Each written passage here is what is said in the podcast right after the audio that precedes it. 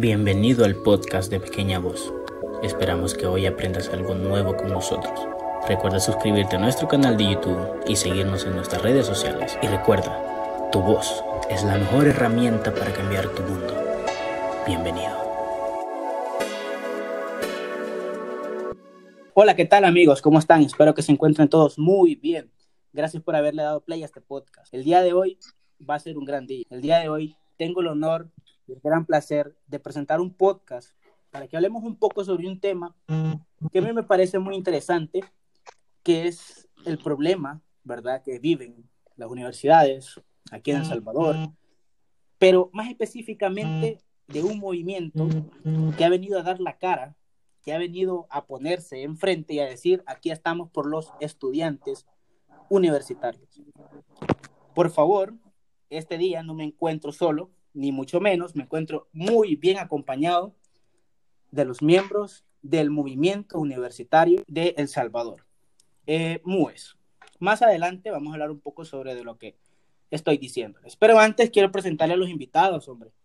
Eh, Roberto Sánchez, que es el secretario del movimiento y además es un miembro fundador. Hola Roberto Sánchez, saluda a nuestra audiencia. Hola, hola José. Eh, hola, gracias a ti por darnos este espacio y gracias a la gente que nos escucha. Ok, tenemos también a Martín Velasco. Eh, él es coordinador o representante de la Comisión, ¿verdad?, de Economía. Martín, un saludo ahí para todos nuestros radioescuchas. Hola, hola, un gusto estar acá para compartir en este espacio. Muchas gracias por la invitación. Tenemos también a nuestro gran amigo Ángel González, Ángel González, que es miembro, ¿verdad?, de la Comisión de Economía del movimiento. Ángel, un saludo para todos los que nos están escuchando, por favor. Muchas gracias, Ángel. Un saludo a tu audiencia y espero podamos pues, conversar profundamente de MUES. Una persona muy interesante, Jonathan Góngora, que es el director general del movimiento. Un saludo, Jonathan, y un saludo para todos nuestros radioescuchas. Un saludo, José. Muchas gracias por esta oportunidad y un gustazo a todos tus, eh, a todos tu, a las personas que llegan este audio y será un placer poder hablar con, contigo y, que nos puedan conocer como parte de MUES. Antes de iniciar este podcast, quiero decirles que, valga la redundancia, este podcast está patrocinado por Anchor FM. Ustedes quieren hacer un podcast, solo descárguensela. Quieren escuchar buenos podcasts o escucharlos en todas las plataformas existentes pueden descargarla. Anchor hace todo por ti. Gracias. Ok, chicos, la verdad, de decirle desde ya, gracias por haber aceptado esa invitación. Yo sé que pues el tiempo ahora es oro prácticamente. La verdad, quiero decirles y quiero introducirles a este tema que es muy interesante y muy importante que hablemos de algo muy difícil que ha sido pues la pandemia del COVID-19. Ha venido a golpear a tanto salvadoreño, ha venido no solamente eh, cuestión económica, sino que cuestión moral, psicológica, social y un fin de situaciones. Y la verdad que hayan personas como ustedes que hayan tomado esa valentía de representar a tantos universitarios, para mí es un gran honor. Así que quiero empezar este, este podcast rindiendo pues homenaje a todas esas personas que han perdido la batalla, tantos salvadoreños, tantos médicos, tantas enfermeras que han perdido la batalla del COVID-19 y decirles también pues que primero Dios salgamos adelante de esto. Pero hoy vamos a hablar un poco sobre cuestión eh, académica del movimiento MUES.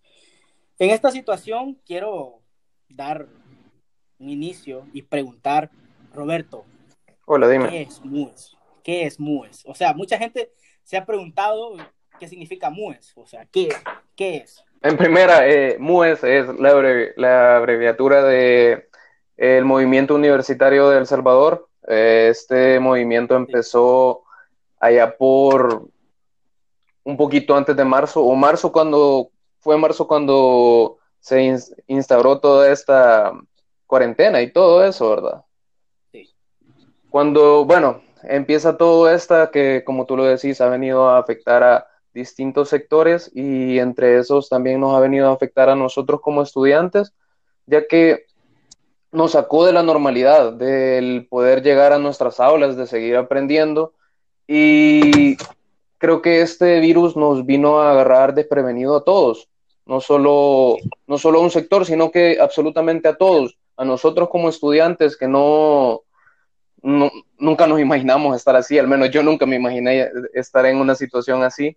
Eh, al igual que las universidades que en cierto sentido no habían acoplado una estrategia eficaz para dar estas clases en ese momento, ¿verdad? Ahora ya, se Está, ya, ya, está cambiando y ya ellos se están acondicionando, pero como fue algo así de golpe, eh, empiezan a darse toda esta situación de que no se dan clases, de que los catedráticos en algunos casos no tienen la facilidad tecnológica o los conocimientos o, o por todo el, el, el, el, caos que este virus provocó, empieza este movimiento al verse estas irregularidades, este, este desinterés y además también, eh, ya que al principio, en marzo, hubo un, un, un live que, que hizo desde su cuenta de Instagram el presidente de la República con el cantante residente. No sé si tú recordás este, este live. en el cual... Que la verdad estuvo bien eh, raro y complicado en, el contexto que estábamos viviendo y pues tuvo bastantes críticas, tuvo pues también cosas buenas, pero pues el punto no es ese. Claro, claro, claro. Eh, una vez, eh, bueno, en este, en este live se da una, nosotros ya habíamos empezado a organizarnos porque MUE se creó con compañeros de, de, mi universidad. Yo estudio en la, en la Matías Delgado y con compañeros de mi universidad y gente que nosotros conocíamos de otras universidades. Eh, ya estábamos en esta organización y en el, en el, live empezamos a presionar, a presionar para que se hablara del tema y de, de educación en, en, sí, de los universitarios, y en el cual el presidente anuncia un plan de alivio financiero o, medidas eh, a tomar con, respecto a esto, ¿verdad?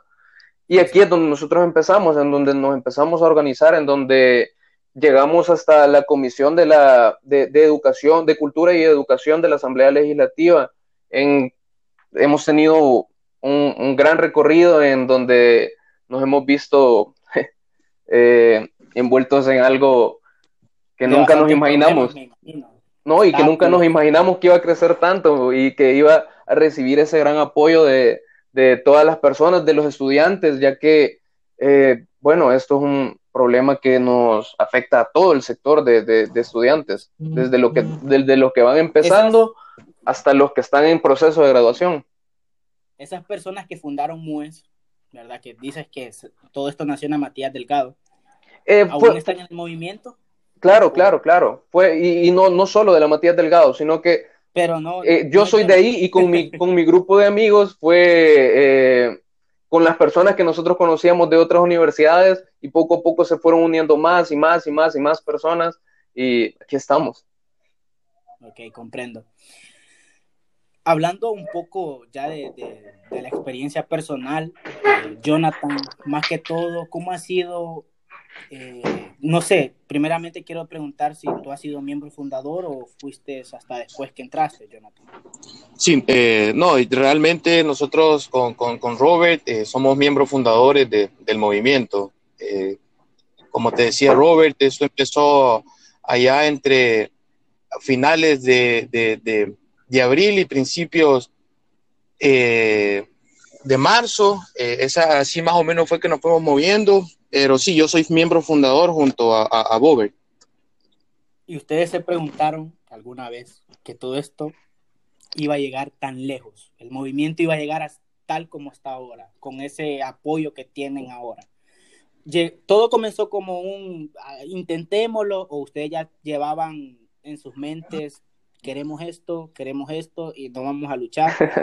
Porque hay muchos movimientos, no, hay muchos movimientos y ustedes saben que son una llamarada.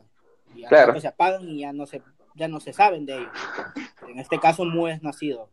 ¿verdad? Una llamarada común. Al principio, quizás como cualquier cosa que, que, empieza desde cero, existe algún tipo de temor de que solo va a quedar como, como tú lo has dicho, en una llamarada de tusa, o que realmente la importancia del mismo iba a llegar hasta que se le solventara el problema a uno o dos estudiantes y ahí nos íbamos a quedar, pues. Pero realmente la visión de, de, de MUE desde un principio fue escalando. Realmente en las universidades existen una diversidad de problemas que no salen al exterior, que se quedan individualmente puntualizados dentro de las universidades y pues aún seguimos en la gran lucha que es lo de las cuotas, que es la reducción, el, incluso lo de los aranceles mismos, que ya podemos ir detallando quizás en su momento, pero sin embargo, eh, como tú decís, eh, el movimiento sí nació bajo la premisa de la situación actual que se veía, porque ya exigía un comportamiento diferente de parte de los estudiantes, porque uno de los escenarios que, que, que, podría significar lo, lo, que tú dices es quizás la apatía que puede existir de unos estudiantes con otros siendo de universidades, eh, bueno, la universidad pública exclusiva que existe y las universidades privadas, y el poco desinterés que puede existir dentro de las mismas universidades a situaciones puntuales de diversos compañeros. Sin embargo, el movimiento fue generando eh, cierto cierto nivel de empatía, que es una de las cosas que se les apostaba desde el principio, porque consideramos siempre de que la situación de, de, de, de empatía siempre ha caracterizado, entre comillas, al salvadoreño, pues, pero realmente cuando vos vivís una situación como esta, eh, te das cuenta de que mucha gente también es desinteresada, pues, y solo quiere solventar su problema puntual, y pues ahí se acabó mi problema y, y, y gracias, pues. Pero realmente contra eso es lo que se ha venido eh, luchando y pues eh, nos ha permitido llegar hasta acá, eh, incluso ahora teniendo una coordinación específica para cada cosa del movimiento.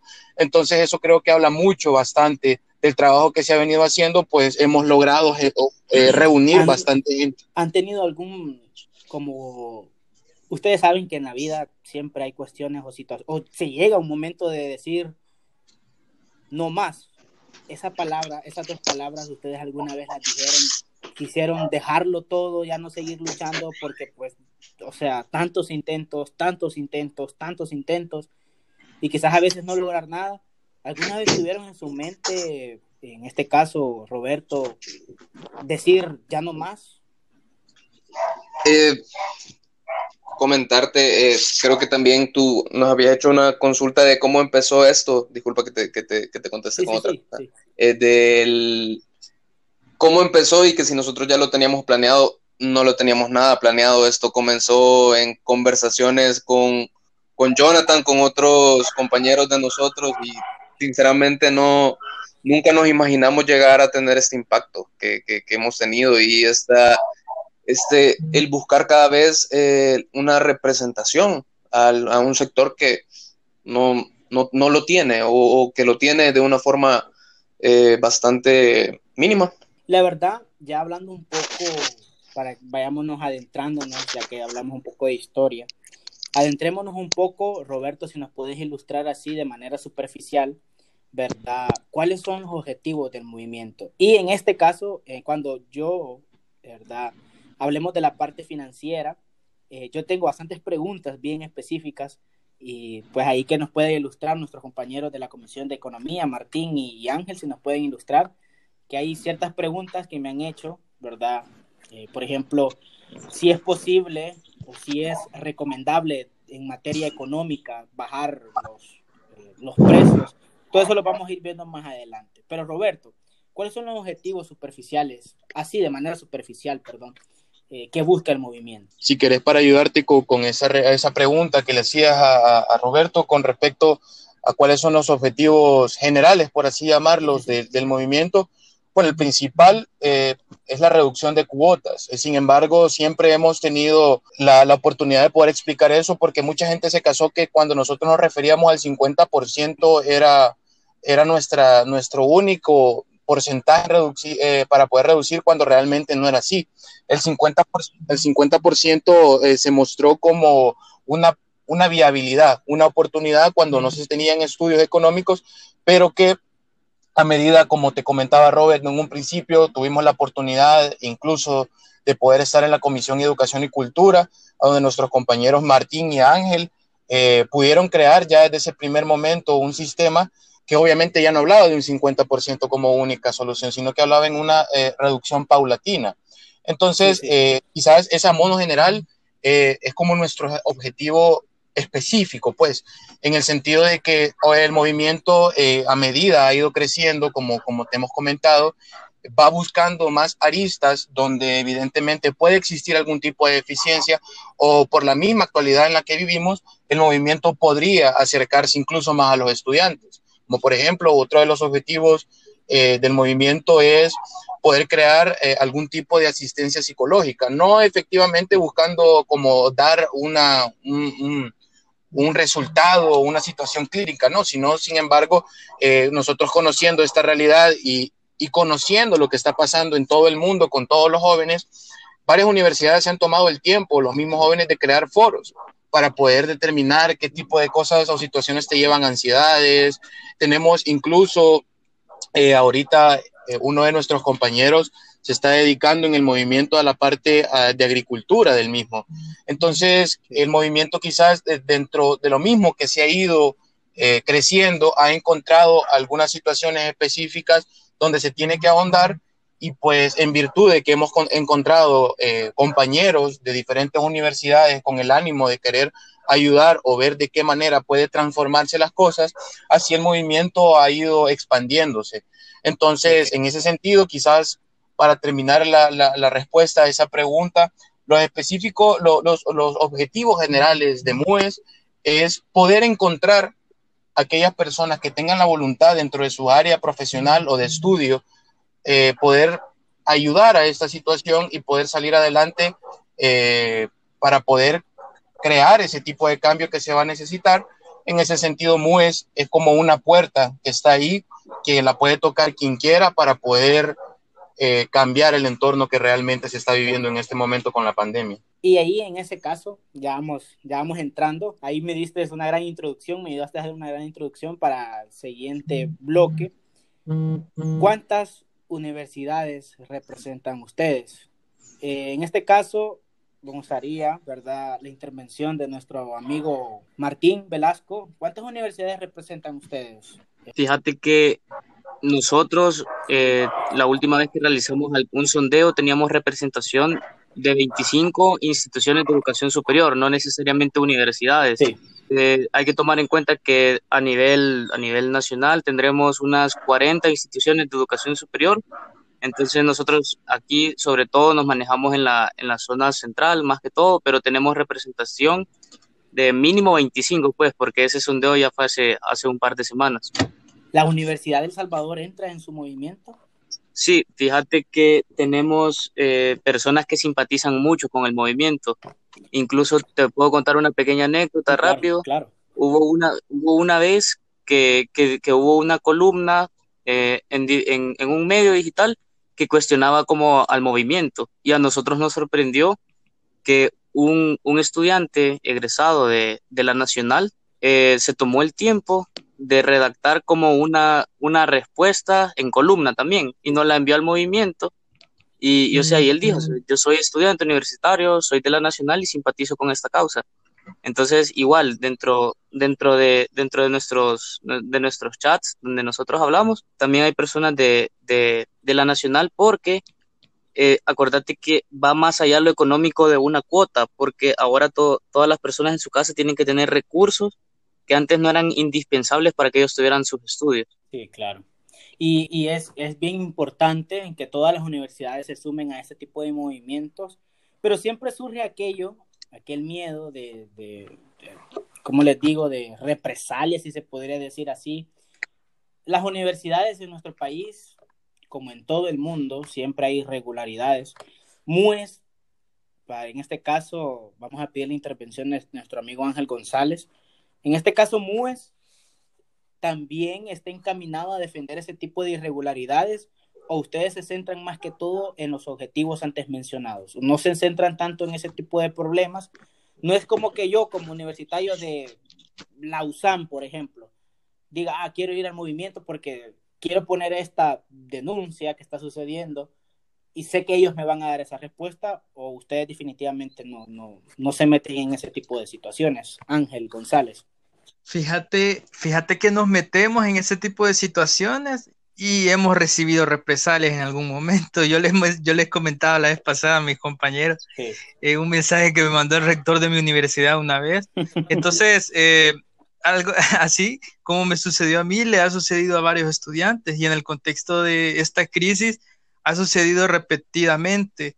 Eh, hubo el caso de una universidad en la cual se les, se les quería hacer firmar que no podían denunciar ni quejarse de su universidad, querían que ellos firmaran esa, esa petición para poder matricularse.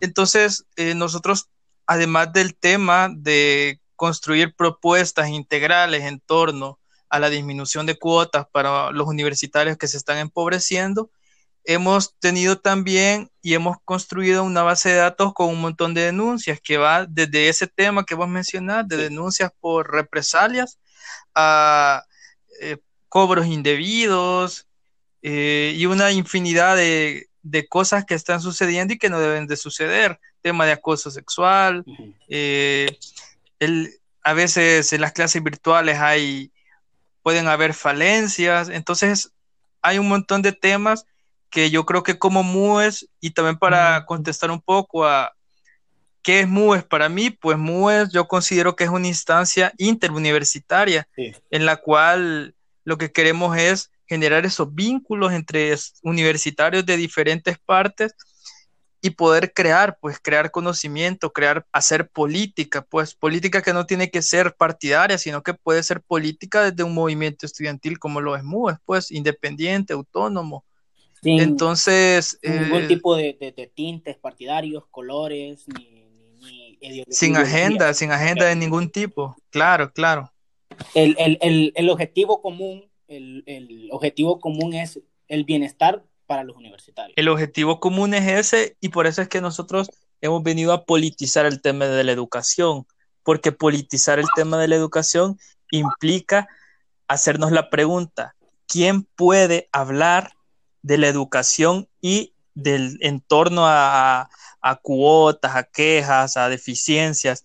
no tienen que ser solo las universidades, sino que tienen que ser los universitarios que se apropian del tema. Entonces eso significa politizar porque el tema de la educación es un tema que nos importa como sociedad, porque es a la sociedad quien le va a afectar que hay una deserción universitaria del 25%, por ejemplo, que está en nuestras proyecciones. Sí. Y hablando un poco de la estructura, porque hay mucha gente que me ha estado preguntando, ¿cómo es que ustedes han llegado a tener el, puesto que tienen? Eh, más que todo es como una pregunta curiosa, como ya saben, ¿verdad? A lo que me refiero. Eh, por ejemplo, y pueda sonar un poco extraño o poco raro, pero ¿cómo está constituido MUES? ¿Por secretarías, por comisiones o por directivas? ¿Y cómo yo aspiro a ser por ejemplo, el director general, que en este caso sería Jonathan, eh, ¿qué tengo que hacer o qué es lo que hago yo para poder llegar a un puesto de estos? Y primeramente, pues, que me digan si están por secretarías, comisiones o directivas. En este caso, si nos puede echar la mano ahí, Roberto, si nos estás escuchando, o Jonathan. Hola, hola, sí. MUES funcionamos como con directiva, que son los primeros, los miembros fundadores y poco a poco se, se van dividiendo en secretarías. El presidente, que en este caso pues no está acompañándonos, eh, es el miembro fundador o los miembros fundadores tienen como un consejo de miembros fundadores y digan y dicen pongamos a este o, o es por jerarquía o es por ya meses que tenga ya la persona. No, entre, entre, entre los miembros fundadores tomamos la decisión de poner a al, presidente, al actual presidente. En este caso, en, en, este caso, ¿verdad? Porque están por directivas, eh, estas tienen, o ustedes tienen proyectado, porque pues supongo que este movimiento va a ser para largo, que ya lo vamos a ir tocando, tienen proyectado que hayan, que se haga como más formal el hecho de que sea un poco más legal el movimiento, o el hecho claro, claro. De que ustedes eh, no sé, haya como una, digamos, una reelección, que el secretario de comunicaciones solo dure un mes o dure un año. ¿Tienen proyectado eso? ¿O esa directiva es solo para meramente formar, solo para llenar un formato? o se respeta tal cual como está por jerarquía. Sí, no, quizá eh, eh, tomando en cuenta lo, que dice José, eh, sí, realmente el movimiento está constituido, como te decía en un principio, meramente por la gente que lo comenzó a integrar. Creo que el, detonante ahorita realmente que ha tenido la posición de cada quien ha sido el esfuerzo que le ha puesto. Como tú preguntas, sí, el movimiento, ah, bueno, hay que hacer primero una diferenciación, ¿verdad? Porque realmente el movimiento como tal si buscamos un, aspecto jurídico, realmente sí se puede hacer, pero ya como una asociación. Eh, el movimiento surge a partir de la misma garantía que la Ley Superior de Educación nos establece en el artículo 40, en su último inciso, donde establece de que los estudiantes universitarios pueden organizarse para la defensa de sus derechos. Entonces, en ese sentido, el movimiento nace como movimiento porque es un grupo de personas que busca cambiar la realidad como tal de una situación que se vive. Entonces, bajo esa lógica, en un primer momento y como se mantiene todavía esta disyuntiva que no ha podido solventarse, el nivel jerárquico que se tiene, eh, podríamos decirlo, eh, es, es, provisional, pues, porque realmente cuando ya exista una figura legal ya no va a ser como movimiento porque los movimientos no tienen figura legal, sino que tienen el soporte de creación pero ya una estructura ya, ya sería convertirse a una asociación o cualquiera otra de, las de, las, de las que existiesen para poderlo conformar como tal. Em, a lo que te refieres tú, quizás con el tiempo, cómo se puede acreditar o cómo alguien puede llegar a tener una posición, pues realmente, como te digo, el interés, eh, por el momento, el interés, el tiempo que se le dedique, porque aquí no ha sido una cuestión de que porque me cae bien él y porque me cae bien él va a o quedar porque somos amigos o porque nos fundamos mal. Aunque sabré decirte, aunque... esta es una pregunta un poco, un poco como, hey, cuidado, sino que los miembros fundadores aún siguen todos o van personas que han, se, se han ido saliendo porque siempre hay gente que no cree en la situación. No, no, realmente nos mantenemos lo que, los que iniciamos. Eh, quizás como tú lo, bueno, lo mencionaba Bober en un principio, eh, fuimos un grupo de amigos realmente en un primer momento que fue como que vio la, la situación y pues tomando en cuenta que como si ves, eh, todos somos estudiantes, valga la redundancia, pues el movimiento es de movimiento de, estudiantes, pero nosotros somos estudiantes de derecho y de economía. Entonces, obviamente en ese sentido de poder aplicar eh, realmente lo que uno está aprendiendo o lo que uno ya conoce y ponerlo al servicio ha sido eh, el, parte del movimiento, pues porque cuando tú te referís de que si se ha mantenido la gente, pues la misma convicción con la que empezamos hasta el día de ahora es la que nos ha mantenido eh, en pie de lucha, pues porque como realmente aquí, que como te decía en un principio, el movimiento es una puerta que está, que puede ser tocada y abierta por quien quiera eh, mostrar el talento que cada uno tiene, porque te digo, cuando toques el tema de economía te vas a dar cuenta de que Martín y Ángel realmente han hecho un trabajo eh, excelente, pues un trabajo que sin que nadie nos esté pagando, sin que nadie nos lo esté pidiendo, nosotros lo hacemos por la mera voluntad de querer incidir realmente y poder transformar las cosas que están pasando en educación. Y, y Martín no es miembro fundador y pues tiene ese, ese puesto que lo que lo mete en la, en directiva. Es más que todo por tus acciones y por, por los aportes que hagas al, al, movimiento. Exacto. Y, y, hay una pregunta aquí también que me la dejó un amigo mío. Me dijo que, que les preguntase si hay alguna o, o ustedes piensan tener un representante por cada universidad o eso no es un tema que tanto interese o piensan en un futuro tener este, pero o sea, legalmente en una directiva, ¿verdad? Decir, eh, eh, digamos un ejemplo, Ángel representa lo que es la UES, representa tener a alguien ahí, ¿verdad? Que, que sea la voz de todo el movimiento.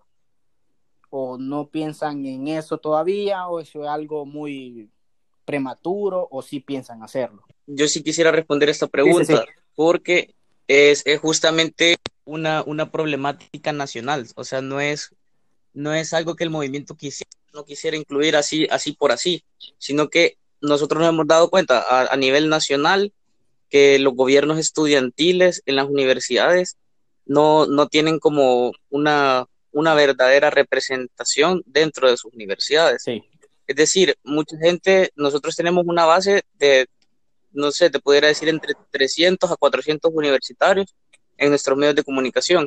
Y si vos les preguntas a ellos eh, si tienen consejo estudiantil, si tienen asociación de carrera, es increíble que muchos no lo sepan. Entonces, eso, eso sería el equivalente a que, a que vos preguntes en, en tu vecindario quién es el alcalde y la gente no sepa. Entonces, es, es una problemática a la que el movimiento se enfrenta.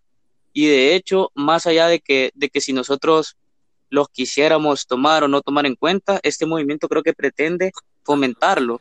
Y tenemos, por ejemplo, la experiencia de Ángel, que él actualmente es representante estudiantil de la UCA, y en mi experiencia, que yo fui representante estudiantil de mi, de mi universidad también. Entonces, sentimos que es crucial que en las universidades se fomente esto y creemos que este movimiento, ahorita que estamos conectados, eh, es súper chivo porque cuando yo era representante estudiantil esto no existía. Entonces yo me pongo a pensar, si cuando yo era representante estudiantil hubiese existido esto, hubiese sido una gran herramienta para armar cosas en conjunto. Entonces sentimos que, que esto es como una vía que puede tomar el movimiento como un objetivo de mediano plazo. Sí, sí, sí, por supuesto. La verdad que a mí me parece bien interesante porque yo le soy honesto y hay mucha gente que les va a decir, amúes ahorita la idea y me van a decir sí, pero hay mucha gente que también tiene otra idea. Pero si tú le preguntas a alguien que quizás no, no se mete tanto o quizás no está tan metido en esto, yo hice preguntas y consideraban, y mucha gente me dijo que MUES lo consideran solo como un movimiento que sí representa a los universitarios y mucha gente se siente representada, pero solo que los representa solo para luchar por el 50% de la reducción, nada más. Entonces, por eso este podcast ha nacido, por eso este es el fin de este podcast, para que todos nuestros radio escuchas, tú que si aún tienes esa idea de que solo es por el 50%, no lo es. MUES, como han escuchado, va más allá, más allá de todo eso, de un 50%. También como nos han dicho, y en este caso, pues yo sé que cada uno siente, no sé, si han sentido alguna vez miedo, pero un miedo de verdad, y yo sé que es difícil luchar contra algo, contra paradigmas, porque un paradigma lo podemos hablar que las universidades privadas, y ustedes más que nadie lo saben, que el paradigma que se tiene que las universidades privadas, ¿por qué van a protestar? ¿Verdad? Entonces, yo nunca he visto, bueno, en, la poca vida que tengo, que una universidad privada haga manifestaciones como la UES. Si eso lo hacen es porque, uff, es algo raro de ver, y ustedes lo saben pero creo que ese tipo de, de paradigmas, y no estamos, no estamos llamando, ¿verdad?, a hacer manifestaciones violentas ni nada de eso, ni mucho menos, sino que manifestaciones pacíficas en su momento, cuando se puedan hacer, que por supuesto ahorita no, no se está llamando a eso, porque supongo que el movimiento no tiene eso en su agenda aún, ¿verdad? Llamar a una protesta si en un dado caso no se, llegada, no se llegase a dar los objetivos planteados, ¿verdad? No tiene una manifestación por el momento en el tiempo que vivimos no piensan hacer eso todavía. Bueno, no sé si alguien va a tener la valentía de contestar eso, pero realmente sí la voy a asumir. Fíjate, José, de que eh, la, la, verdad es que en su momento, cuando la Asamblea Legislativa, porque no hemos tocado ese tema como, como, como hubiéramos querido quizás desde un principio, porque te digo, eh, la verdad es que las cosas hay que decirlas como dicen sin pelos en la lengua, porque cuando tú sos transparente no tenés nada nada que temer, quizás respondiendo a, eso que, a, eso que, a eso que tú decís, ¿verdad? Si existió algún miedo, y pues fíjate que realmente no. Realmente, por lo menos de nuestra parte, creo que eso no ha estado latente. Quizás, obviamente, tener las precauciones nada más en el sentido de que uno tiene que ser congruente con lo que, con lo que dice y cómo actúa, pues. Entonces, en ese sentido, este, nosotros realmente eh, es curioso porque si llegamos a pensar, incluso eh, en nuestras redes lo van a encontrar, si llegamos en un momento en, crear algún tipo de protesta pacífica, pues, porque la apatía o el, el que tenía la Comisión de Cultura y Educación era demasiado obvio. Se nos dilataban los tiempos para poder llegar a hablar del tema, nos ponían mil y un excusas, entonces fue una situación que sí se volvió engorrosa porque tú sabes que uno quizás puede tener las buenas intenciones, pero realmente a veces la gente lo que quiere es la solución ya, algo tangible para que te, te, crean que realmente lo que tú estás haciendo es con algo de sentido. Y no es que obviamente te estés vendiendo y que solo vas a agarrar un grupo de gente y bueno, yo lo intenté y, y ya sino que realmente la motivación, como te decía en un principio, de esto ha sido el interés real que existe por crear una solución, porque ya lo establecía Martín y Ángel, la preocupación es la deserción que de por sí sin la pandemia existía y ahora que con la pandemia puede existir. Entonces, teniendo el cúmulo de todo ese tipo de cuestiones que, se estaban dando antes de crear este, este, esta mesa técnica de diálogo que se está teniendo con la ministra, con la Defensoría del Consumidor y como nosotros como representantes de universidades, sí te digo, realmente se llegó a pensar porque eh, nosotros vivimos en carne propia lo que aqueja a muchos en este país, que es la, que es la Asamblea Legislativa que realmente tú llegas con todas las buenas, no solo con las buenas intenciones, porque nosotros aparte de las buenas intenciones llevamos una propuesta basada en elementos jurídicos, llevamos una propuesta basada en aspectos económicos y financieros. Entonces, cuando tú te topas con un, con un sector que no se mueve porque nos encontramos con un conflicto de intereses, eso te hace caer en un estado de, de de preocupación y la preocupación te llega obviamente a situaciones donde vos tenés que pensar qué alternativas. Entonces, tomando antecedentes históricos, porque en el país ya ha existido de parte de universitarios eh, este tipo de, de, manifestaciones pacíficas y la última se dio hace más ya de 50 años, que te lo dejo como dato histórico, que fue para poder darle un golpe de Estado, por así decirle, al presidente Martín. En aquellos tiempos, pues los universitarios y hicieron una, una protesta de brazos caídos y eso fue eh, en, sintonía. Los estudiantes se pusieron de acuerdo, que obviamente en aquellos no existían las universidades privadas o la pública. Entonces, sí tuvimos esa iniciativa, pero sin embargo, las cosas se fueron, fueron tomando otro giro y como, como quizás no lo hemos dicho, no lo hemos establecido, pero realmente el movimiento no ha nacido con una intención de crear eh, conflictos con universitarios, conflictos con las mismas eh, universidades, con el Ministerio de Educación, sino que ha nacido bajo la idea de encontrar un problema, buscarle la solución, entregar la solución y ver cómo se es parte para que esa, para que este problema dé vuelta. Entonces, en ese sentido, esa protesta que se pensó en un momento, obviamente ah, por el momento está desvanecida, porque consideramos que la seriedad con la mesa que se está teniendo ahorita eh, puede, puede haber algún tipo de solución. Actualmente, si lo, puede, si lo podemos decir en, porcentaje más o menos, ¿cómo va el avance de la propuesta que ustedes, que ya la vamos a, ya la vamos a hablar, ahorita vamos a entrar a eso, vamos a hablar de las, de las propuestas, perdón.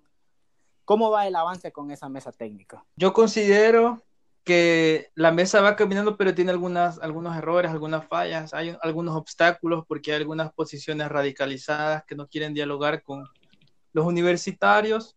La propuesta ya está, o sea, nuestra propuesta con Martín ya la tenemos, ya la presentamos. Eh, le hemos hablado con números, les hemos hablado con modelos matemáticos, les hemos hablado con indicadores, les hemos hablado con ciencia pero muchas veces lo que sucede es que no hay voluntad política para tomarse en serio lo que pueden hacer los universitarios. Puede ser que nos subestimen o crean que no podemos hacer bien las cosas, pero hemos respondido con, eh, primero con ciencia, con investigación y con las mejores intenciones para proponer en conjunto. Y yo creo, ya en punto de reflexión, que ya estamos llegando, ¿verdad? Al, punto medio de este podcast. Como punto de reflexión, yo, yo quiero aportar algo para todos nuestros radioescuchas y para todas esas personas. Bueno, dudo que alguien de la mesa técnica o alguien que esté cercano escuche esto, pero si lo llegasen a escuchar, yo les digo, podemos hablar de ciencia, sí, podemos hablar de economía, sí, podemos hablar con cuestiones científicas, cuestiones comprobadas, pero hay algo, hay algo que se que, falta, que es empatía, que, o sea, yo les digo, yo como universitario, yo levantarme a las 2 de la mañana en aquellos entonces, porque vivo de mi universidad, con los peligros que vivo, eh, de ir a pie, tantas cosas que, se, que vive un universitario, que creo que si nos podemos hablar aquí de experiencias universitarias, de los malos ratos que hemos vivido, pasaríamos horas y horas. Y yo creo que hablando así yo creo que deberían de tener un poco de, empatía y decir, sí, la están pasando mal, hay que ayudarles. Sí, está bien lo, las cuestiones técnicas, por supuesto, no hay que dejarlo a un lado. pero el corazón, el amor de verdad hacia personas que somos el futuro del país, que vamos a estar ocupando puestos que quizás ellos tienen ahorita o en otras diferentes ramas de la sociedad, que nosotros somos los que vamos a construir la nueva sociedad. ¿Dónde está aquella ayuda, pues los representantes supuestamente del pueblo, de la gente, de aquel universitario que se levanta a las 3 de la mañana, que regresa a las 10 de la noche? Y yo creo que más de algún compañero que sea de lejos de su universidad se va a sentir muy identificado. Y créanme, de mi parte, yo he conocido y se han ido muchos amigos míos hoy en tiempo de pandemia por esa situación que no pueden pagar. Yo creo que detrás de todo eso técnico está la parte empática, está la parte del amor de verdad hacia los que vamos a hacer el futuro de este país y creo que ese es el punto de reflexión del podcast, que, que pensemos, que pensemos un poco en, en el de abajo, en el que nunca ha sido favorecido, en el que siempre vende menos. Entonces ese es el punto que yo quiero que tomemos. Estoy de acuerdo contigo con eso que dijiste, solo para recalcar eso, o sea, detrás de todo juicio científico hay toda una ética que involucra diferentes aristas. Por darte un ejemplo, hemos, pronosticado que alrededor de 18 mil mujeres pueden dejar de estudiar este año si no se toman medidas. Ya con ese dato vos empezás a tomarte en serio lo que representa la ética en las universidades, Así ¿verdad? Cómo ayudar a que sigan estudiando los universitarios, con qué medidas. Entonces ahí empieza la ciencia y la técnica, pero sobre la base de una ética, de una ética de ayudarnos y salir adelante todos y todas juntos. Así es. Bueno, entremos un poco sobre ya las propuestas en sí. Y aquí hay una pregunta que quiero hacerles, y no sé quién vaya a ser el que me la responda, pero quiero preguntar ya en el aspecto económico, para ir finalizando como MUES, como estructura, para que hablemos ya de las propuestas, ¿verdad? Porque pues la gente quiere escuchar las propuestas también. Pero para finalizar el punto de la estructura, para darle cierre, MUES cuenta con algún financista, alguien les da el dinero, que por ejemplo digan, ah, fíjense que nosotros, ustedes hablándole a los financistas, ¿verdad? Entre comillas, necesitamos dinero para que vamos a hacer no sé, cualquier trabajo, vamos a ir a la asamblea, necesitamos transporte. Y va, sí, ¿se mueven detrás de alguien? ¿Hay alguien detrás de ustedes? ¿O no hay nadie? atrás de, del trabajo, atrás y adelante y a la par y todo, eh, del trabajo que hemos hecho, estamos solo los miembros fundadores y los que se han ido agregando a nosotros y nos han venido a, ayudar tanto. Y no, no hay, no hay nada de financistas, no hay gastos de representación. Eh, en un dado caso, ¿verdad? Eh, todo movimiento necesita un presupuesto. Eso creo que eh, simple lógica y común, puedo decir, algo necesita un presupuesto porque representan tantas cosas. Y digamos que en un futuro tienen ustedes representantes en cada universidad, ustedes hacen qué, ponencias, foros.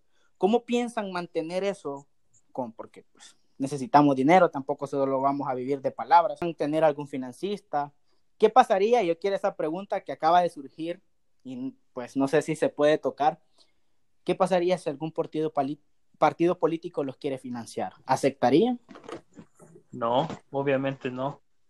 Yo, digamos, yo respondería eso de los financistas que no, ¿verdad? O sea, yo estoy seguro que en el movimiento no va a surgir eso, de que ningún financista va a querer darnos dinero. Hay una diferencia entre tener financistas y hacer alianzas estratégicas, pues porque se pueden hacer alianzas estratégicas, por ejemplo, para publicar un informe de investigación, o se pueden tener alianzas estratégicas para abrir espacios en algún eh, auditorio. Entonces hay diferencias entre alianzas estratégicas que se pueden tener a partir de un proyecto que tengamos definido a tener financistas que nos estén moviendo y nos estén diciendo lo que tenemos que hacer a costa de qué y con los medios que no tengan. Escuchen eso, a todos. Yo creo que no va a surgir. Escuchas, por favor, escuchen el día que se está diciendo. MUES nunca va a ser títere de nadie, ¿verdad? Claro. Ok. Para todos nuestros radioescuchas, eso es una declaración meramente fuerte. La verdad, yo confío bastante en el movimiento, pero siempre ustedes saben que hay gente que desconfía, que hay gente que dice que no, que, que en un futuro se van a vender, que en un futuro ya ni siquiera nos van, se van a acordar de nosotros, quizás cuando, o mucha gente me ha dicho que quizás buscan algún puesto o algo así. Pero bueno, para ya dándole cierre a esa parte de la estructura de, de MUES y todo lo que es. Hablemos un poco de las propuestas. Aquí hay una pregunta bien interesante, ya hablando de la cuestión económica. Es factible, pero en términos que nuestros radioescuchas nos entiendan, porque yo sé que pues entre ustedes, no, entre ustedes se van a entender, yo les soy honesto, no sé nada de economía, eh, soy de enfermería, entonces pues no sé absolutamente nada y hay mucha gente pues que no, no va a entender ciertos términos en sus palabras. Y ahí que hay una pregunta, y la pregunta es específica. ¿Es recomendable para nuestra economía bajarle un 50%? Es que, es que, y, quiero, quiero poner un poco de contexto para la gente que escucha cuando nosotros fuimos a, la Asamblea Legislativa a presentar una propuesta, nosotros nos sentamos frente a toda la Comisión de, Educación y Cultura y les dijimos claramente, aquí nadie quiere venir a quebrarse a una universidad, porque eso sería totalmente contraproducente para los universitarios que no haya universidad, entonces no, no tiene sentido. Entonces, lo que nosotros planteábamos era esto del 50%, pues para quien lo necesite e incluso hay muy, pero muy pocas universidades que quizás lo han llegado a hacer.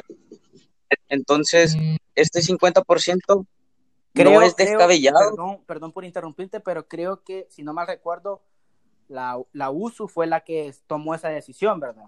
La de Sonsonate. En matrículas, en matrículas. Ok, sí, matrículas, salió, sí. salió una, una publicación. Y esa es la única que ha hecho eso aún. ¿O hay otra la, la luterana, es que fíjate que la luterana hizo una reducción del 25%, pero casi a la mitad de sus estudiantes. En cambio, ah. te voy a plantear otro escenario. Si vos le reducís el 50% solamente al 25% de, de, tus estudiantes, al final estás haciendo la misma inversión. Entonces, justo eso era lo que nosotros planteábamos en la, en la, en la Comisión de, Educación y Cultura. O sea, aquí no se trata de, de cantidades enormes. ¿Cuáles son los indicadores para decir este sí, este no? Fíjate que pueden haber varios, pero o sea, en términos generales se trata de hacer un, estudio socioeconómico eh, específicamente por la pandemia, por así llamarlo. Sí, no el que se tiene desde el momento de inscripción. Porque la correcto, correcto. esa bitácora de que les hacen un estudio económico a uno, socioeconómico a uno, y ahí es donde te va determinando cuánto vas a pagar de mensualidad. Pero este sería un nuevo censo, se puede decir, un nuevo estudio. Pero ¿cómo piensa MUES eh, hacer este gran proceso que es? Porque no es fácil hacer un estudio socioeconómico. Esto se lleva tiempo. Entonces, ¿cómo piensa MUES hacerlo? Sí, primero, o sea, no es, nosotros no somos, como, como te explico, como personas que tengan acceso a la administración de, cada universidad. Entonces lo que nosotros pretendíamos y pretendemos es una guía de cómo identificarlo para que cada universidad lo lleve a cabo. Entonces, en esto que podemos presentar tipo eh, solicitudes de, gente que, que, exprese que su trabajo era informal. Entonces, pues, y de tal, de tal rubro, de tal industria, entonces que claramente por, por la situación actual no puede realizar actividades económicas. Otro, otro caso más fácil, la gente que fue directamente despedida, pues esta, esta gente no tiene ninguna dificultad en presentar que ha sido efectivamente despedida. Entonces, al final sí, sí hay, sí hay formas de, pero nuevamente no es tanto la complejidad, sino que es algo que requiere mucha voluntad. Así es. Y, y no es, o sea, no es nada que esté verdaderamente imposible o lejano. Legalmente, para las universidades. Jurídicamente o legalmente, ¿hay alguna ley que a ustedes como movimiento, una base legal que a ustedes los puede cubrir? No hay nada que diga que ustedes pueden ingresar a datos académicos de una universidad privada o eso es prácticamente legalmente imposible. Fíjate que para, para, contestar, antes de hablar de eso, pero es importante darlo a conocer, pues es que existe, digamos, un censo que se hace cada año. Entonces, eh, en la Dirección Nacional de Educación Superior hay información estadística con la cual nosotros hemos pasado. Es decir, nosotros no nos hemos basado nuestras propuestas sobre las nubes. O sea, nosotros tenemos una base de datos y hemos construido propuestas y nosotros le proponemos a los rectores un marco de referencia en el cual ellos se vuelven cazadores activos de ese universitario que se está empobreciendo. Le decimos, hay que cazar a esos activamente a esos universitarios que se están empobreciendo para darles medidas. ¿Qué pasaría para si un dado caso diferentes... la, la Asamblea Legislativa perdón que interrumpa, pero ¿qué pasaría? Que esto es bien importante porque mucha gente no le ha preguntado. ¿Qué pasa, Ángel, después digamos, la, asamblea dice, sí, aprobemos, se lleva a dictamen, hay un dictamen favorable, se lleva lo que pues es al pleno, se, se acepta. ¿Qué pasa después? Queda legalmente que ellos lo tienen que hacer por obligación, por ley, o hay otro proceso todavía más engorroso ahí. O sea, lo importante aquí es enseñarle a, a tus radioescuchas que la propuesta que estaba en la Asamblea Legislativa es, era contraria y era diferente a la que nosotros habíamos propuesto en un principio. O sea, aquí no se trata de reducir un 50% a todos los universitarios, porque esas medidas pueden hacer quebrar a las universidades. Nosotros no pedimos eso, nosotros pedimos enfocarnos en esos universitarios que se están empobreciendo. Entonces, si una nueva ley eh, a la Asamblea Legislativa tiene que tener estos criterios que deben ser técnicos, pues si no, con tintes ideológicos. Creo que también eh, Góngora o Roberto pueden responder un poco a qué sucedería después de que se aprobara un dictamen favorable. Que, hay un dictamen favorable, se aprueba, ¿qué sucede después? ¿Hay otro proceso?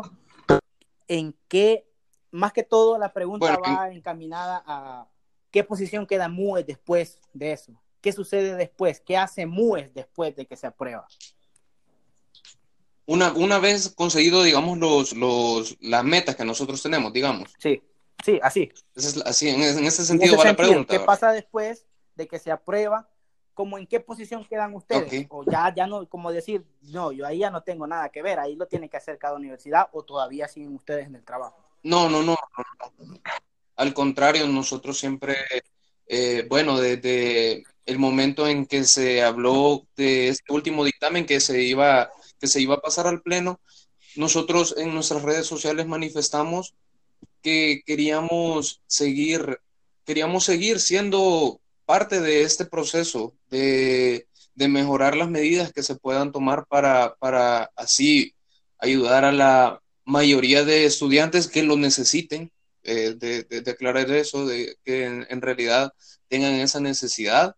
Y nosotros siempre nos, además de, en un futuro muy cercano buscar una, una inscripción formal, una inscripción legal, eh, nos gustaría seguir, como decirte, seguir en, este proceso, siendo parte de, este proceso que puede ayudar y al final nosotros seguir en, ese papel de representante de, de, los universitarios. Ok, Martín, yo tengo una pregunta para ti específicamente en un escenario de que la asamblea, ni modo, ¿verdad? Legalmente, pues ganaron, se puede decir, se aprobó lo que ellos dijeron. Un escenario de que se apruebe que todos los universitarios se le baje 50%, ¿qué pasaría con la economía? Vaya, hay dos, dos, escenarios que hay que analizar. El primero es haciendo el supuesto de que la Asamblea no quiere que el gobierno dé subsidio, es decir, que la universidad tiene que recibir el 50% y no recibir ningún apoyo del Estado. Entonces, en esa situación eh, va a haber claramente una, un quiebre de quizás el 100% de las universidades, y no es exagerar, porque este documento que sí, llegaría al punto de quiebra?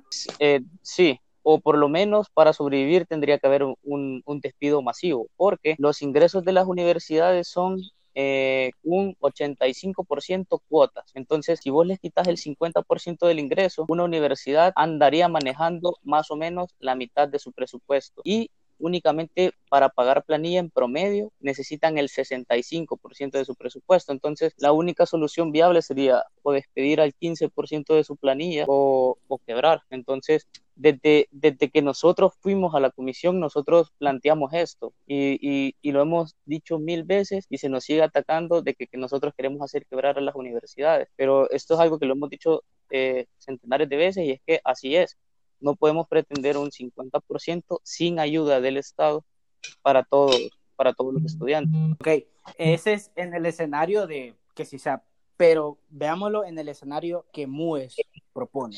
¿Qué pasaría?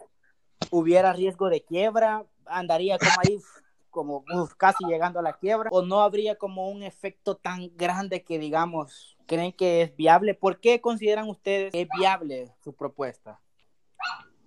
Vaya, en el caso que MUES propone, nosotros eh, lo, que, lo que hemos propuesto es a un 25% de los estudiantes cobrarle la mitad. Entonces, eh, si vos tenés 100 estudiantes y cada uno te da un dólar de cuota, por decir un ejemplo súper sencillo, entonces, si 25 te van a dar 50 centavos, vos vas a estar recibiendo 87.50 al mes y vos necesitas el 65% para pagar planilla, entonces siempre tenés un margen bastante razonable. Entonces, Esa, es la diferencia. Si vos le descontás la mitad a todos, entonces la universidad recibe 50 dólares, pero necesita 65 y ahí pasa el quiebre. Y solamente, digamos, los pagos que se hacían, las universidades pues hacen pagos de, de mantenimiento, de las situaciones que pasan dentro de una universidad presencial, ¿verdad?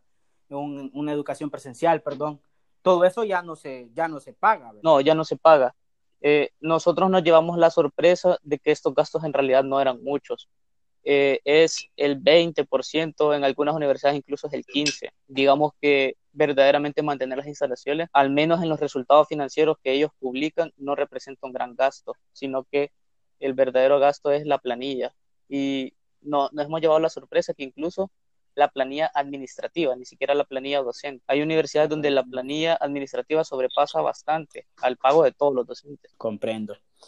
Ahora pasemos a la parte de, hablamos un poco de la parte económica, pero para, para darle cierre a la parte de la propuesta económica, ¿cuál sería el mensaje que ustedes mandarían a estas personas que están encargadas de aceptar o rechazar. ¿Cuál es el mensaje así breve que ustedes mandarían a estas personas? Pues el mensaje breve es un mensaje a, la empatía y pensando ganar, ganar, porque el estudiante necesita de sus estudios para poder seguir y la universidad necesita de sus estudiantes para poder existir. Entonces, es una empatía que al final a las universidades también les conviene, pues, y, al Estado también le conviene que tenga estudiantes eh, universitarios siempre. Esa frase, esa frase que acabas de decir es la que representa este podcast. Creo que con esa frase va a quedar representado este podcast. Es ganar, ganar. Ahora pasemos a, otras propuestas o, qué propuestas, más que todo en el aspecto de mejorar eh, las telecomunicaciones, qué propone MUES o en ese aspecto ellos, eh, MUES no, no tiene ninguna propuesta o sí tienen propuestas para ese tipo de, de situaciones. Muchos estudiantes o cómo están las estadísticas cuántos estudiantes universitarios tienen acceso a Internet y poseen una computadora, por supuesto, para hacer sus trabajos y recibir sus clases. Más o menos tienen ese dato. Sí, tenemos, de hecho tenemos dos fuentes. Eh, el Ministerio de Economía publica todos los años una, una, encuesta que se llama encuesta de hogares para propósitos múltiples. Entonces, con esta encuesta salen las estadísticas del país y entonces esa encuesta indica que eh, de los universitarios, entre el 40 al 45%, tomando el margen de error, no tiene ni computadora ni internet. Y esto explica la deserción incluso en la Universidad Nacional, porque ellos pueden decir que quizás no representa un problema, un problema la cuota, pero ¿cómo van a seguir estudiando si no tienen internet, si no tienen computadora? Entonces, al final, la deserción universitaria no es solo un tema de cuotas, sino que hay más gastos en el hogar, hay más dificultades y eso debería ser un, doble llamado que nosotros quisiéramos que, que, los rectores y los directores entendieran, pues. ¿Y MUES qué propone ante esa, ante, ese, ante esa dificultad? Pues nosotros nos hemos dedicado a hacer un estudio eh, económico de la realidad del universitario y de presentarle a las personas que pueden verdaderamente tomar decisiones. Eh, hemos hecho también nuestros propios sondeos. Eh, de hecho, había uno relacionado a este que indicaba que el 35% aproximadamente ha tenido que gastar en comprar un nuevo plan de internet, en comprar una computadora, en comprar un smartphone, en comprar una tablet para poder estudiar. Entonces, la dificultad no solo era pagar sus cuotas, sino que ahora tuvo que pagar su propio recurso también. Entonces, nos estamos dedicando a generar este conocimiento y enviárselo a las personas que sentimos que pueden tomar decisiones. Ok, dentro ya de este margen de propuestas, ¿hay algo, hay, algo otra que ustedes quieran mencionar que, que, sea importante? ¿O la más principal es la cuestión de las, de, la, de las cuotas? ¿O hay alguna otra propuesta que también digan que, o sea, MUES se conoce por eso, vuelvo a repetir, MUES se conoce por, por luchar por esa propuesta en sí y pues por velar eso se pretende, ¿verdad? Supongo, velar por los derechos de los estudiantes y es lo que se hace también en el, en el marco de, de, este movimiento. Pero ¿hay alguna otra propuesta interesante o solamente serían esas las más fuertes? Sí, sí hay, sí hay otras propuestas. Están, hay, hay, que ser honestos, no están elaboradas como las de las cuotas, porque las cuotas ha sido nuestro, nuestro 24-7 de las últimas semanas, pero sí, sí. hay y hay otras propuestas en la mesa y si, si ustedes pueden revisar nuestras redes sociales, eh, MUES oficial, incluso van a encontrar eh, unas publicaciones de un reclutamiento que nosotros hicimos. La semana pasada estuvimos reclutando personas para trabajar en, en comisión, porque es, al, al, final es algo completamente abierto. Lo mandamos al grupo de los universitarios que ya tenemos, lo publicamos en redes. Entonces ahorita sí. hemos armado un nuevo equipo y estamos trabajando en una agenda de propósitos de mediano y largo plazo. Para decirte algunas cosas en las que quisiéramos nosotros indagar, es investigación científica de las universidades, inversión, inversión en proyección social, eh, subempleo de los profesores, porque hay mucho, mucho docente contratado por hora clase, pero pasa todo el día dando clase. Entonces, también es algo que, que nos, nos ha llamado la atención. Metodologías de enseñanza online, y el tema de la psicología eh, en los hogares. Es decir, okay. el estado de ánimo que, que, cada estudiante estará experimentando debido a la cuarentena. Ok. Es muy interesante todo lo que se ha mencionado y decirles a todos nuestros radioescuchas que este movimiento nació, como ustedes escuchan, escucharon las experiencias que tuvieron, cómo nació de una plática común y miren hasta dónde se ha llegado. Y es para entrar e ir finalizando y es quiero lanzar la pregunta. ¿Mues vino para quedarse? Totalmente, totalmente. Mues vino para quedarse y también queremos lanzar el mensaje que Mues, Mues no son las personas que han estado acá, porque al final sí. van a llegar nuevos universitarios que van a hacer de este movimiento lo que consideren mejor para el país. Comprendo. Eh, ¿cuáles son sus futuros objetivos? O sea, quitando las propuestas que me mencionaste, ¿verdad? Esas son las importantes, es lo que se ha venido trabajando, cuestiones psicológicas, de los maestros de horas clases, etcétera. Pero, ¿cuál es la visión que tiene MUES? ¿Cómo se mira MUES de aquí a un año, a dos años? Pues yo creo que la visión es ver a MUES como un fuerte influyente en la toma de decisiones para la educación del Salvador, si no es que un, si no es que un tomador de decisión incluso. Es decir, sí. nosotros vemos MUES como, como una institución que verdaderamente va a estar eh, abogando directamente por la calidad de la educación. Se pretende que MUES quede como, digamos, algo bastante fuerte decir como que es un, un, ente independiente de, de los órganos de, de, Estado, pero en este caso se sabe, ¿verdad?, que el país está por tres órganos de Estado que son meramente independientes, está la Fiscalía General de la República, la Corte de Cuentas, etcétera, etcétera, que son estas instituciones que son partidarias, apolíticas. Se pretende que MUES llegue a tener un impacto así tan grande como una de estas instituciones que quede legalmente en el marco de la ley, que MUES va a ser la institución veladora por los derechos de los estudiantes universitarios en El Salvador, ¿se podría llegar a ese punto o no pretenden llegar, trascender tan lejos como una Procuraduría, como eh, una Fiscalía, por ejemplo, unas instituciones estas que no son políticas? Pues, pues hay, hay que entender que son escenarios totalmente diferentes porque esas instituciones que mencionadas tienen que estar para 7 millones de, de, habitantes, pues. Entonces, sí. son, son instituciones macro. Entonces, este movimiento puede pretender ser algo así, pero en su universo, porque su universo es la matrícula estudiantil universitaria. Sí. No, no, no va a pretender estar donde, donde, no le, donde no le interesa estar, pues.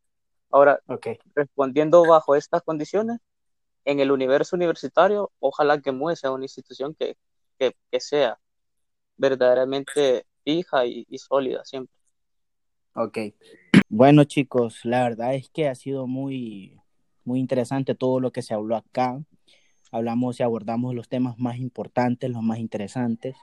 Y la verdad, desde ya, para ir cerrando, eh, me quedo con las buenas situaciones, ¿verdad? Que vivimos aquí y me quedo con las buenas frases que mis grandes amigos del movimiento dijeron. Para ir finalizando, Jonathan, me gustaría, ¿verdad? Que des tu último mensaje de manera de despedida. ¿Cuál sería el mensaje que le mandarías a todos los radioescuchas de parte del movimiento? Bueno, pues en primer lugar, muchas gracias a ti, José, por darnos esta oportunidad. No te imaginas lo importante que es para nosotros tener un espacio para poder compartir eh, lo que ha venido haciendo la trayectoria de MUES, ya que los medios realmente no se han interesado en esto y es importante de que, al igual que tú, como cada uno de nosotros ha buscado un espacio para poder incidir y pues enfocado a eso daría, daría mi mensaje a la gente que pueda llegar este podcast eh, a esos jóvenes que realmente nunca bajen la mirada, que nunca agachen y nunca eh, miren de menos sus sueños. Realmente las cosas eh, con esfuerzo se logran. El esfuerzo a todo lo que se ponga en esta vida es recompensado y realmente lo digo desde la perspectiva de MUES porque el esfuerzo no es de cuatro o de cinco personas. El esfuerzo de MUES es de toda la gente que ha creído y quiere seguir estudiando, que es lo más importante y todo aquel que quiera seguir estudiando y seguir conociendo es, es merecedor de cualquier cosa, porque el conocimiento, como lo dice la frase, es todo. Así que mi invitación es a todos los jóvenes a que nos podamos unir a este movimiento que nos une una sola causa, que es el conocimiento, como lo repito, y que podamos seguir eh, borrando o quitando cualquier barrera, pues como conocemos nuestra región es muy limitada en ese sentido y, y, es hora de que muchos demos ese primer paso y pues que nos podamos sumar la mayor cantidad de jóvenes posibles y pues aquí estamos en lo que pueda servir muy para los universitarios, para eso fue creado y, vamos a estar en pie de lucha en lo que podamos ayudar. Muchas gracias Jonathan. Eh, Roberto, eh, tus últimas palabras para nuestro radio escucha. También retomando las palabras de Jonathan, eh, mi mensaje es más para todos los jóvenes que sepan que no están solos, para las personas que están pasando por dificultades, ya sea económica, por arbitrariedades de las autoridades de las universidades, que sepan que no están solos, que hay un movimiento que busca el acompañamiento, el darles el acompañamiento en sus, en sus problemas en lo que se pueda, nosotros aquí estamos para servirlo, eh, para servirles personalmente. Eh, pueden buscarme y muchas gracias a ti, José, por darnos este espacio y permitirnos darnos a conocer con un nuevo, un nuevo público. Así es. Muchas gracias a ti. Ángel González, para ir cerrando y también decirles eh, a mi compañero Martín, tuvo problemas ahí con la eh, conexión, pero también eh, le agradezco bastante a él por, haber dado tantos aportes y pues también un saludo para él. Y finalizamos con Ángel González. Tu último mensaje para nuestro radio escuchas. Muchas gracias José por esta plática amena y yo quisiera invitarlos a todos. Este próximo 30 de julio vamos a presentar nuestro primer boletín donde vamos a presentar avances de nuestro primer análisis socioeconómico. El día 30 de julio es un día histórico para el estudiante universitario aquí en El Salvador. Entonces, creemos que es un buen día para poder mostrar nuestros primeros diagnósticos y resultados. Así que esténse pendientes, por favor, y hago el llamado también a que puedan unirse al movimiento y que puedan empezar a interactuar y a construir juntos entre universitarios de diferentes partes. Muchas gracias. Ok, espero también de parte de Pequeña Voz eh, reciban, para mí ha sido un gran placer, reciban todos los agradecimientos posibles por también haber aceptado, porque sé que por parte del tiempo y su trabajo es, es oro prácticamente, pero desde ya decirles que espero que no sea la única colaboración que hagamos. Y para todos los radioescuchas, gracias por haberle dado play al podcast y este fue el podcast de Pequeña Voz. Nos vemos la próxima.